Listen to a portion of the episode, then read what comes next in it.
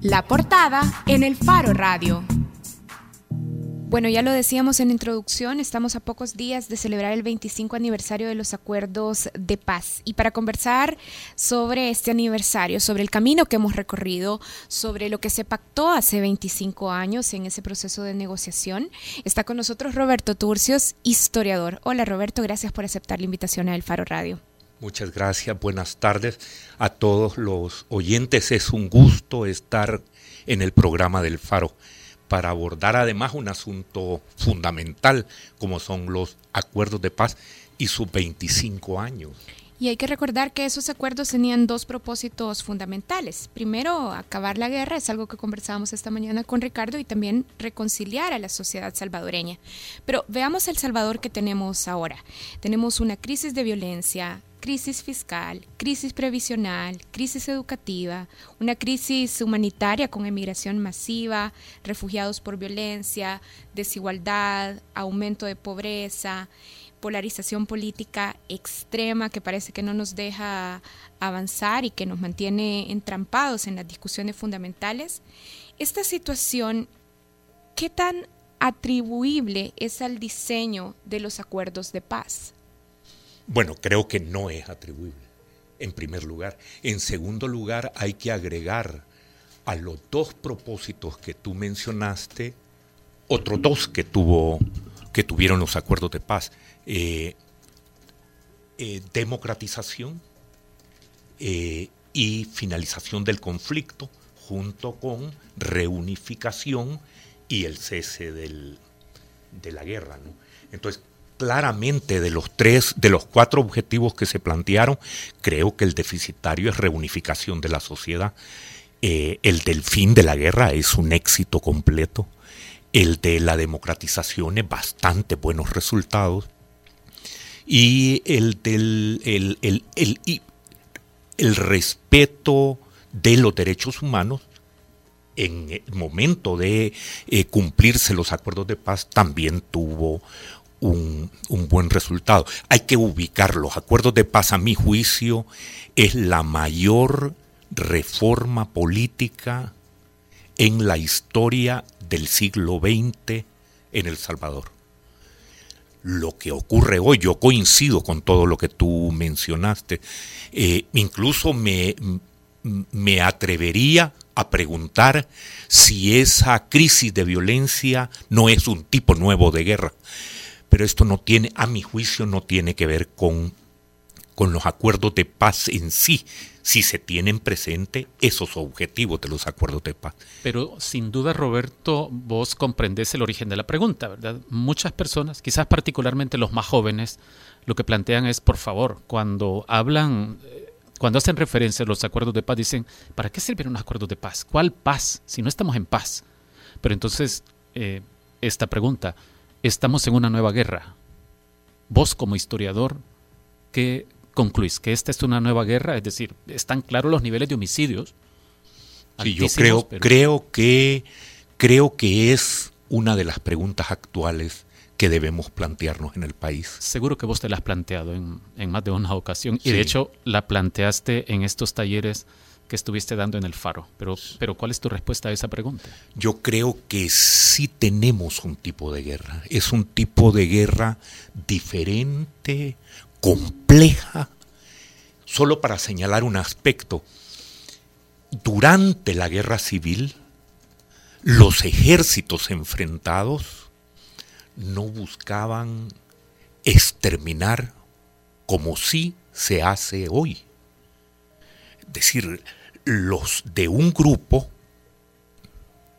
quieren, no, no ven punto intermedio ante el otro grupo, sino el exterminio. Entonces, esto nos señala una complejidad mayor. Y yo regreso relacionándolo con los acuerdos de paz. Los acuerdos de paz le pusieron fin a una guerra de verdad indiscutible. En términos de los manuales militares y de todos los, elementos conceptuales para calificar una guerra, se trataba de una guerra que tuvo una manifestación incluso dramática en 1989. Nunca un ejército guerrillero se tomó una capital de un país o incursionó de manera consistente y sostenida como el FMLN en San Salvador. Pero Roberto, esta nueva guerra entonces se gestó en la década posterior a la firma de los acuerdos de paz. De hecho, si tenemos en cuenta las edades de los, de los jóvenes pandilleros ahora, es fácil notar que ellos nacieron y crecieron en los 90, después de los acuerdos de paz. Son hijos de la época de la paz. Y aquí aparentemente hay una ironía. Muy bien, eh, muy, muy, muy bien planteado. Sí, retomo lo que... Vaya, Roberto, ya, ya querés eh, evitar, pero vamos a ver, retomo la idea de Karen para eh, cerrar entonces con esta pregunta. ¿No fue entonces una falla evidente de los acuerdos de paz el, el, el, el hecho que se manifestó en este inicio de la violencia de pandillas al cabo de unos pocos años después de la firma de los acuerdos de paz. Se firman en 1992, pero a mediados de los 90, ya en el 95, particularmente con las deportaciones masivas que empezaron a ocurrir con el gobierno de, Clinton, el primer gobierno de Clinton, comienzan a llegar pandilleros. Y hoy nos queda claro, porque en el FAR hemos trabajado bastante la investigación sobre el origen de las pandillas, eh, hoy nos queda claro que en esos mismos años la cultura pandilleril de extrema violencia que conocemos ahora empezó a cultivarse. Y de hecho hubo autoridades que hace años se enteraron de lo que se estaba cultivando y parece que no hicieron nada, pero no es un defecto que se puede atribuir a los acuerdos de paz. Es decir, no hubo miopía en los negociadores de los acuerdos de paz. Digamos, uno puede responder que sí y puede responder que no con coherencia y con rigor. Los acuerdos de paz tienen un sentido clarísimo de ponerle fin a la guerra. Sí. No en evitar otra guerra. De abrir espacios políticos. Claro, pero sí. de eso podemos estar seguros. En el texto no existe el menor atisbo de que podíamos tener otro tipo de guerra. Es más, y allí entonces, en ese sentido, no, no se puede atribuir a los acuerdos de paz. Ok. Y la sociedad no podía pensar que podía caer en otra guerra. Pero entonces ampliemos la pregunta. El diseño de país y el diseño del, nuevo sistema de partidos políticos y de las instituciones también. con la Constitución y luego con los acuerdos de paz no es responsable, entonces ya los acuerdos de paz no, pero sí el país que se diseñó y el, y el sistema de partidos políticos que monopolizan eh, las políticas públicas, eh, no es responsable de no haber visto lo que, se, lo que nos podía ocurrir. Vaya, lo primero, lo primero, eh, lo que decía es, es un tipo de pregunta que no debemos plantear. Esta segunda es a la par la otra pregunta que no debemos plantear, en un doble sentido. ¿Dónde fallamos? No dónde fallaron. Sí. Solo pensemos una cosa, en el país hay cerca de 25, un poco más, poco menos universidades. Eh, no creo que alguna universidad haya visto el problema con oportunidad. Eh, hay una institución que vio el problema casi al mismo tiempo que el Faro lo comenzó a tratar, Flaxo. Y igual que los primeros trabajos del Faro, muy atención tuvieron. Entonces, quiero decir lo siguiente, yo en este tipo de problemas creo que tenemos que vernos más de verdad. Tendemos esa expresión nuestra, la comentábamos con el director histórico del Faro hace un, rato, de ver para otro lado es, es una expresión de cultura nuestra. Eh, y tendemos a atribuir los males que tenemos que son graves y los que nos imaginamos que también son graves. Es decir, también es grave que nos imaginemos males que a lo mejor no tenemos. Se lo atribuimos a los partidos. Yo creo que es necesario pensar en, abordar de otra manera la problemática.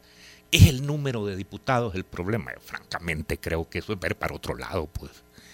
El problema es cómo, cómo cómo se procesa intelectual, política intelectualmente nuestro país. Yo ahí encuentro el gran problema referido a los acuerdos de paz. No hay un centro de estudios, creo yo, no debo afirmarlo de como lo estaba haciendo. Uno tiende a, enfrentarse a dificultades para encontrar que después de los acuerdos de paz, las universidades o los eh, centros de estudio le prestaran atención al problema de la violencia. Y, hoy retomo algo de lo que ustedes mencionaban. Las pandillas, en efecto, según Crónicas Negras, el primer relato pormenorizado de su presencia ostensible en San Salvador es en los Juegos Deportivos Centroamericanos. Esto es, si mal no recuerdo, 1994. Eh, y todo lo que encontramos es evidencia de que llegan de los estados. Se forman en los estados junto a otras pandillas históricas en California. Pero en los estados no se matan como aquí. Sí, pero vamos a ver. Pero siguiendo con esa pregunta, en lo que yo pienso es en esto, Roberto. El Salvador cuando salió de, la guerra, eh, de inmediato se metió institucionalmente a gestar una nueva legislación penal, por ejemplo. Se quería huir de aquello tan de, corte tan medieval, si se quiere, para obtener una legislación garantista. Y yo recuerdo una serie de ataques desde todos los ámbitos contra esa reforma penal que encabezó el que era ministro de Justicia, René Hernández Valiente, que luego fue viceministro de Educación, creo. Recuerdo editoriales del diario de hoy repetidos en los que decían, por favor, leyes para suizos estamos haciendo. Eh, y una vez que los códigos penal y procesal penal entraron en vigencia en 1998, eh, particularmente diputados del partido Arena intentaron empezar a desmontar ese sistema garantista que quería crearse y a apelar de nuevo en esencia a la represión violenta. De hecho, hubo algo tan absurdo como que algún legislador en una ocasión llegó a plantear esto. Volvamos a la confesión extrajudicial. Eh, mi punto es, y entonces la falla no estará en realidad en aquellos que han tenido en sus manos el manejo del poder formal todos estos años que en esencia son los partidos políticos, porque así lo dice la Constitución. Sí tienen responsabilidad, pero yo, Saúl, tiendo a ver más eh, a la generación de conocimiento. Eh, y, quiero, y quiero puntualizar bien esto. Si aplicáramos ese criterio de, la, de esa mentalidad autoritaria, eh, ¿qué tendríamos que decir frente a la violencia contra la mujer? Seamos violentos contra los violentos y así vamos a arreglar la, situación. Eso no es salida. Precisamente allí es donde está el punto, creo, en parte de los problemas que estamos enfrentando. No hemos estudiado nuestra tendencia histórica a la solución violenta de los conflictos en la casa, en la familia, en la escuela, y en la calle, ¿verdad? Pero ¿y no puede atribuirse eso? perdón, Saúl, solo le agrego una cosita que creo que es bien importante tener presente. Por ley, el gobierno de Estados Unidos no le informó a El Salvador o la policía de Estados Unidos o la policía de El Salvador que se trataba de un tipo nuevo de organización la que estaban despachándonos. Sí. Sino no, no, no, no hubo un conocimiento institucional sobre el fenómeno.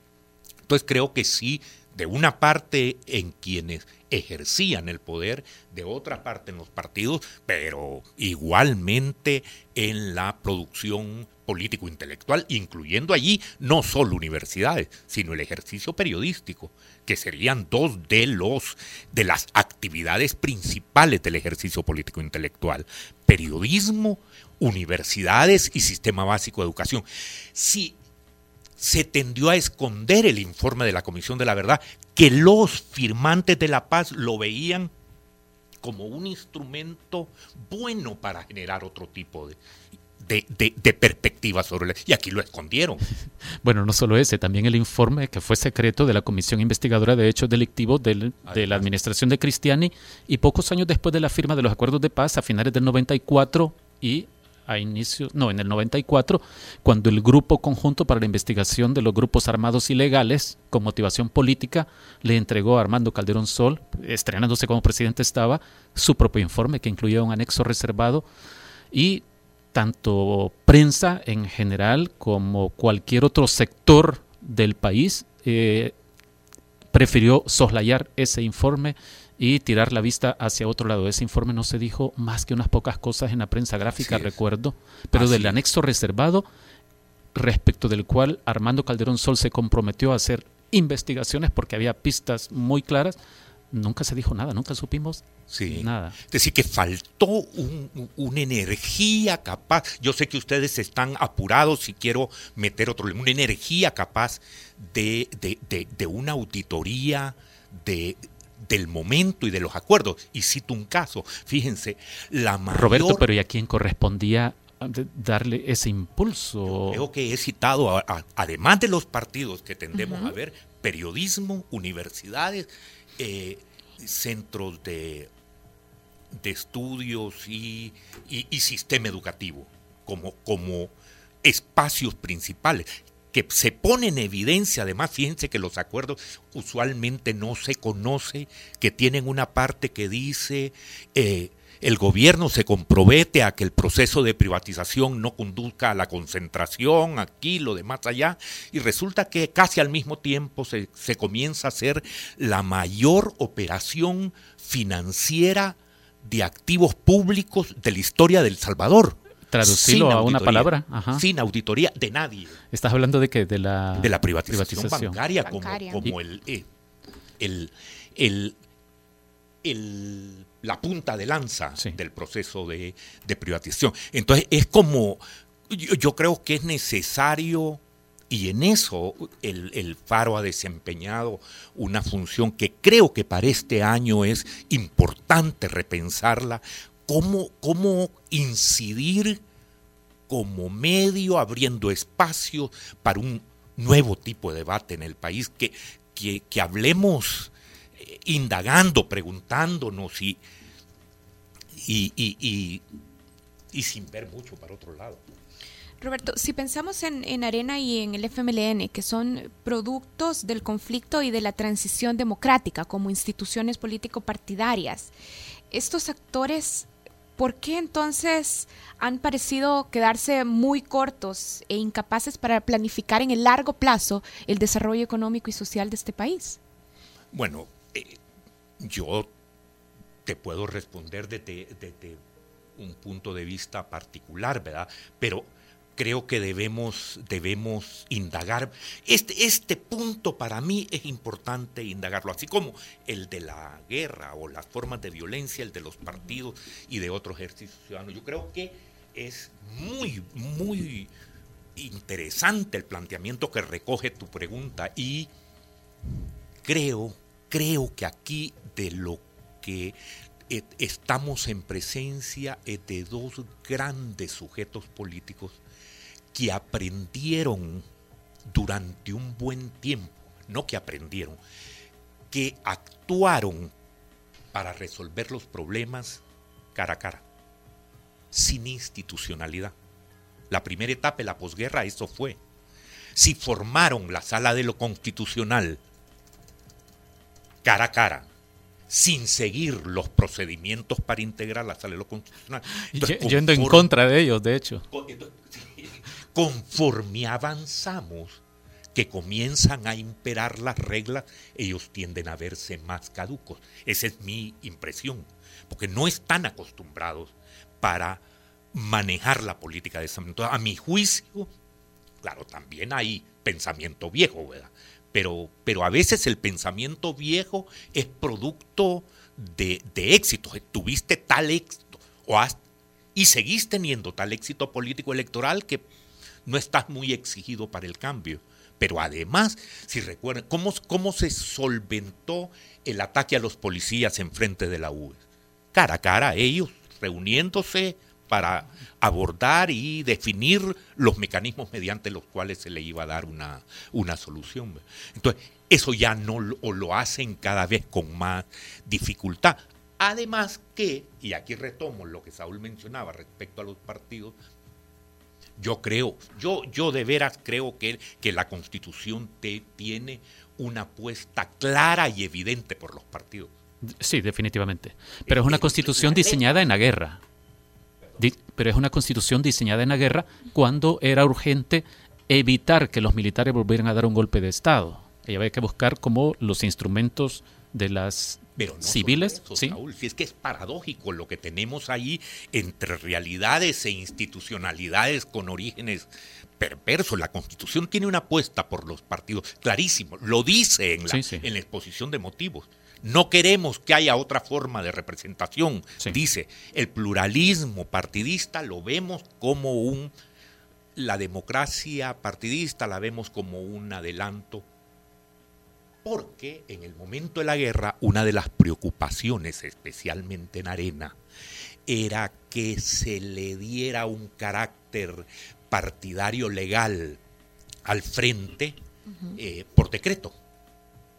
Es- eso es lo que está atrás de algunos de los puntos que tiene la, la Constitución. Roberto, volvamos sobre algunos de los puntos que vos has planteado. Vos decís que, que sería injusto o, o que sería querer enterrar la cabeza en la tierra, eh, pretender que solo los partidos políticos tienen una responsabilidad.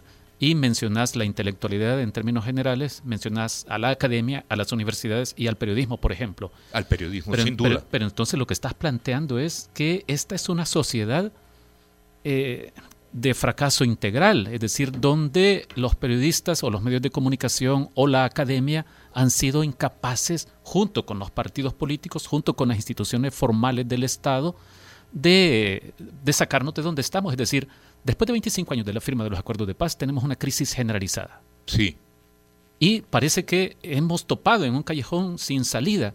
Y hay pecados de omisión o por comisión de periodistas, medios de comunicación, academia y partidos políticos. sí. Pero entonces, ¿qué nos queda? Es decir, Tomo un, uno no de deberíamos existir como país, de los Roberto. factores que es fundamental, es principal en la crisis, en la crisis general, en la crisis fiscal, el sistema de pensiones. El sistema de pensiones casi que al mismo momento de su, de su eh, formación hubo un estudio de Fundaungo que elaboró Carmelo Mesa Lago diciendo ese sistema va a la crisis. Sí, sí, lo recuerdo. Nadie le hizo caso. Sí. Es decir, que sí es, yo coincido en que tenemos a los 25 años de los acuerdos de paz una crisis distinta al contenido de los acuerdos de paz, pero que es una crisis y que está casi al límite. Roberto, el sistema democrático, porque usted empezaba por ahí, decía, bueno, el acuerdo que perseguía la democratización sí se logró, pero ese acuerdo, ese sistema democrático, la democracia representativa en El Salvador, ¿está agotada? Yo creo que no. Definitivamente creo que no. Eh, nosotros tenemos un tiempo bien tempranito de democracia. Si, lo, lo que sucede es que el país es como un poco eh, de un funcionamiento psicótico, ¿no? Eh, aquí las primeras elecciones en las que se compite de verdad en el siglo XX ocurren en medio de la guerra, para ganarle a la guerra la, la- la expropiación que se produce en, eh, durante la guerra es la mayor expropiación de bienes privados de la historia que se hace Está hablando para de la reforma agraria. Exactamente. Reforma agraria, nacionalización de la banca y naci- nacionalización del comercio exterior. Y esa expropiación se hace, esa es la visión, como una carta para ganarle a los revolucionarios. Entonces, tenemos relativamente poco tiempo de democracia. No estamos viviendo el caso de países como Argentina o Chile, que después de las dictaduras regresaron a la democracia. Nosotros, después de la guerra, después de la guerra, impulsada por la guerra, entramos a un proceso de fundación de democracia. Es decir, que tenemos un proceso de fundación de democracia con una cultura autoritaria, violenta, migratoria, patriarcal, que es la parte más vigorosa de la sociedad. Si nosotros vemos objetivamente las partes más vigorosas de la sociedad, en donde hay más dinamismo en este momento, así dicho a la carrera, es la emigración y es la violencia pandilleril, que son fenómenos que desbordan nuestra institucionalidad. Y por otro lado, nuestra realidad también tiene deportada a la institucionalidad por, por distintos lados. Entonces yo no creo que esté agotada la... Roberto, parece que este país está maniatado desde hace algunos años y que cada vez todo está más oscuro. ¿Vos qué, qué camisas de fuerza identificás? Vaya, hay algunos que dicen es que el sistema de partidos políticos ya no da para más. Es decir, lo que tenemos es lo que tenemos porque así está diseñado y a menos que haya reformas importantes, no va a cambiar. A, estos partidos políticos que nos tienen en esta polarización en, en estos últimos años y, y todo el sistema institucional del Salvador en general está así porque está en el marco constitucional. Pero ¿vos crees que la Constitución, por ejemplo, o las leyes en el ámbito de los partidos políticos son camisas de fuerzas a estas alturas? ¿O hay otro tipo de camisas de fuerza como, por ejemplo, el poder que siguen teniendo los grandes millonarios y los, y los históricos millonarios de este país que han tomado las decisiones más importantes? Sí, Creo que en todos los órdenes que has mencionado encontramos obstáculos para entrar a otra etapa histórica, Saúl. Pero el punto crucial, a mi juicio, pasa por eh, violencia o guerra. si no resolvemos eso, no podemos entrar a otra etapa de nuestra historia. Si no logramos superar, ¿cómo se supera eso? No sé es que de nuevo a mí me parece que estamos en un círculo, porque ¿y quiénes tienen el poder de legislar inteligentemente o de ejecutar políticas o de diseñar y ejecutar políticas públicas inteligentes? Bueno, diputados, ejecutivo, y no parece, uno, que haya voluntad y dos, eh, con frecuencia parece que no hay inteligencia tampoco. Yo me quedo con los segundos, Saúl. Eh, pero no solo inteligencia como un don personal, sino acumulación de conocimientos que te permitan actuaciones inteligentes. Porque hemos tenido, lo, más increíble es que hemos tenido intentos de superar la guerra de pandillas, pero que no se reconoce como intentos de superación. Pongo un ejemplo, yo entiendo que cuando se metió a un mismo centro penitenciario a las pandillas de una misma denominación, pues según el pensamiento era que así se les iba a controlar mejor. Fue, los resultados fueron tremendamente eh, contrarios, ¿no? Eh, lo último que hemos visto de dirigentes de los dos partidos buscando a las pandillas para... Eh, para tratar de sacar rédito electoral. Sin duda alguna, indica que como que no, como que das pasos y no ves lo que se ha hecho anteriormente y el problema sigue creciendo. Entonces, para mí ahí tenemos un, punto principal y yo tiendo a situar, sí, sí en la acción política requerimos renovación en la acción política, pero antes de eso, a, tu, a tus inquietudes, para mí el, el, el ejercicio constitucional, el ejercicio institucional constitucional se está dando de manera muy, muy enfocada en particularismos. Carecemos de una visión que sitúe dos, tres aspectos sobre los cuales se va a ejercer, eh, se van a, a plantear propósitos de salida de una situación crítica. Entonces, Roberto, vamos a ver, sobre esto último que acabas de decir, recuerdo lo que mencionaste hace un par de minutos, cuando haciendo referencia al trabajo periodístico decías que los medios de comunicación deberían asumir como una responsabilidad esto, incidir de tal forma que se genere un nuevo tipo de debate en el país. Sin duda. ¿De debate sobre qué? Esencialmente sobre qué.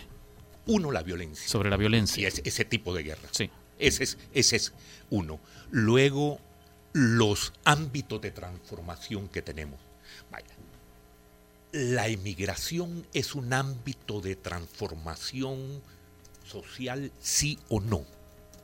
Yo creo que sí. La gente lo ha visto como un, fenómeno de transformación, ¿no? Sí. Creo que hoy se pagan 8 mil por, eh, por, tres intentos, ¿verdad? Eh, los ámbitos de transformación es un segundo, el ejercicio político sin duda, es, es un tercer aspecto. Y tú mencionabas uno que es fundamental encontrar una manera de abordarlo de una forma rápida pero serena al mismo tiempo, institucionalidad y en institucionalidad en especial constitución. Ese, ese es un punto que requiere...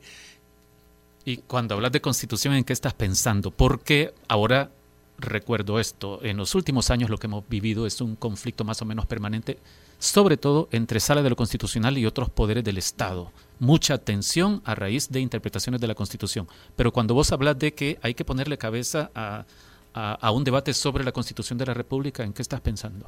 Dos cosas principalmente. Este, esta de esta evolución conflictiva que tú mencionas, pero en segundo lugar, algunos otros aspectos que requieren reforma, ¿no? Eh, y, la constitución misma que requiere una reforma bastante eh, considerable. Es decir, que tenemos dos cosas. Cuando digo el ejercicio constitucional es esta manera atropellada. Yo creo que somos el único país en el que una sala de lo constitucional vive haciendo declaraciones públicas. ¿no? A mí me, lo que me produce es nuestra tendencia, yo voy a expresar con, con franqueza algo, con el anterior fiscal cuando comenzó, a mí me parecieron buenas declaraciones las que hizo y dije, vaya, vamos a estar. Y a los dos, tres meses estaba ya con una, una, manera, expresándose de una manera que a mi juicio no correspondía. Entonces son, en este caso de eh, la vigencia constitucional, creo que requerimos de, de la exposición de motivos lo dice con absoluta claridad, un ejercicio político de la constitución, dice cuando justifica la creación de la sala de lo constitucional, dice algo así como, no esperamos que ahí estén eh, eh, eh, especialistas de carrera, no, lo que esperamos es gente de cabeza política sobre la constitución. Entonces son los dos ámbitos, creo. Uno, el contenido y dos, el ejercicio Casi se nos acaba el tiempo, pero quiero poner otro tema sobre la mesa. Si la insurgencia salvadoreña, si el conflicto civil en El Salvador se explica en parte por la precariedad de las condiciones de vida para muchos salvadoreños, por la desigualdad y por la pobreza, y si mucho se ha dicho que los acuerdos de paz, de hecho, no lograron solventar esta, esta situación, fueron acuerdos políticos y no acuerdos económicos o sociales, ¿por qué no se logró incluir esta dimensión de la desigualdad económica y social en los acuerdos de paz y qué frenos ahora también siguen impidiendo que se hagan reformas sociales y económicas es, importantes. Fíjate que yo no te podría responder yo, pero de acuerdo a mis investigaciones históricas, entiendo que dirigentes importantes del FMLN a esa pregunta dijeron, los acuerdos expresan la correlación política. Es decir, los acuerdos llegaron hasta donde pudieron y no evadieron la situación económica. Incluso consideraron la privatización diciendo se procurará que no conduzca la concentración, que haya medidas de, de, alivio al ajuste estructural. Yo creo que ahí estamos, eh, el, conflicto tuvo una causa principal, a mi modo de ver, eh, por lo que uno encuentra de evidencia histórica de gestión política. los gobiernos anteriores fracasaron en la gestión política y los acuerdos de paz tienen una predominancia política. El capítulo 1 es Fuerza Armada. Y no es Fuerza Armada porque se tratara de la técnica de la Fuerza Armada. Comienza con la doctrina de la Fuerza Armada. Porque antes de la guerra la sala de lo constitucional era el alto mando. Ellos tenían la función de velar por la constitucionalidad. Es decir, hemos tenido un cambio enorme. Hoy debemos encarar el punto que está señalando de las desigualdades, eh, el problema de, eh, de, la población con más escasos recursos, eh, conforme las condiciones de hoy. Y en ese sentido es que a mí me, me asombra cómo la gente encuentra mecanismos de resolverlo o de paliarlo y en la situación institucional no se toca, ¿verdad? caemos en, nuestro estilo de volver a ver para otro lado. Roberto, ya que tocas el tema de la Fuerza Armada, vamos a ver, un logro indudable de los acuerdos de paz fue haberle restado protagonismo a los militares. Haber cambiado. Con todo, ¿verdad? Sí, una, una comisión para depurarlos, luego la comisión de la verdad que, hizo estudio de, de casos tipos y toda la reforma para quitarle poder en materia de seguridad pública a los militares. Pero vamos a ver, al cabo de estos 25 años, lo que nosotros observamos es un recuperado protagonismo de la Fuerza Armada en materia de seguridad pública. Pero además, ¿por qué eh, eh, ocurre en este país que los militares, después de un cuarto de siglo, todavía no se someten plenamente al poder civil? Y hemos visto síntomas repetidos de, eso. Cuando la Fiscalía ha querido ir a hacer un, un, trabajo de, de, secuestro de documentos, los militares tomaron la decisión de que no les iban a permitir ingresar y dijeron, no, no, no, es que eso es de nosotros, eso es secreto. ¿Por qué es posible que esto haya ocurrido cuando ya se ha dicho que los militares o la Fuerza Armada fue una de las instituciones que mejor cumplieron sus responsabilidades derivadas de los acuerdos de paz? Sin duda, yo tuve una eh, oportunidad extraordinaria en diciembre de estar en, una discusión con un grupo de oficiales y, creo que hay una transformación evidente, pero es, es, otra Fuerza Armada la que hay. Pero seguimos teniendo, Saúl, una sociedad cuya cultura dominante es autoritaria. Imaginémoslo la cultura de la Fuerza Armada aunque tiene una doctrina, pero indiscutiblemente antiautoritaria, pues, estamos en una sociedad eh, autoritaria. Entonces creo que eh, tenemos, y en segundo lugar, el problema que tú mencionabas sobre la seguridad pública, yo sí creo que lo, lo debe, le corresponde a la Fuerza Armada reestudiar el problema de seguridad pública cuando ya toma dimensiones de un tipo de, guerra. Eh, eh, el tipo de ataques que se dan. Creo, no es que esté pensando que la Fuerza Armada debe cumplir funciones de seguridad pública. Tenemos el cuerpo que es la Policía Nacional Civil y que debe ser nuestro cuerpo de seguridad pública. Pero, pero en términos de seguridad nacional, sí es necesario estudiar los problemas de seguridad pública, creo. Roberto, siempre sobre los militares. Que el FMLN haya llegado, después de siete años de gobierno, a utilizar el recurso de la Fuerza Armada en niveles eh, que posiblemente ya comiencen a recordar lo que ocurría antes de la, de la gran reforma de los acuerdos de paz y con evidentes prácticas de militares de ejercicio de ilegalidad, de violaciones claras a derechos humanos y sin que aparentemente el gobierno tenga demasiado interés en cortar eso de tajo. De nuevo, ¿cómo es posible si el FMLN, la esencia de la lucha del FMLN tenía como motivación esto precisamente, la represión brutal por parte del Estado utilizando como instrumento la Fuerza Armada y hoy la Fuerza Armada es de nuevo protagonista y se le permiten ese tipo de licencias. Yo sitúo en primer lugar el problema que tú, que tú mencionas y la necesidad de revisar los mecanismos que eviten ese tipo de problemas. Como sociedad debemos estar en condiciones de resolver esos problemas. Pero señalo, eh, tú dijiste, parece que estamos regresando a los puntos de... Nada que ver. Sí, eh, era otra circunstancia. El jefe político judicial y legislativo en el territorio eran los comandantes departamentales. Él resolvía todo.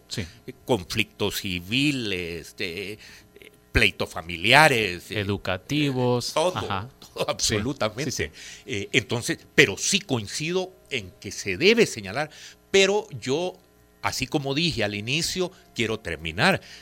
Pues me gustaría ver qué dice el Faro sobre esto que tú eh, estabas mencionando. Sí, es que tenemos que acudir a fuentes como vos para tratar de resolver esas preguntas. Tengo que leer más, el faro y escucharles más.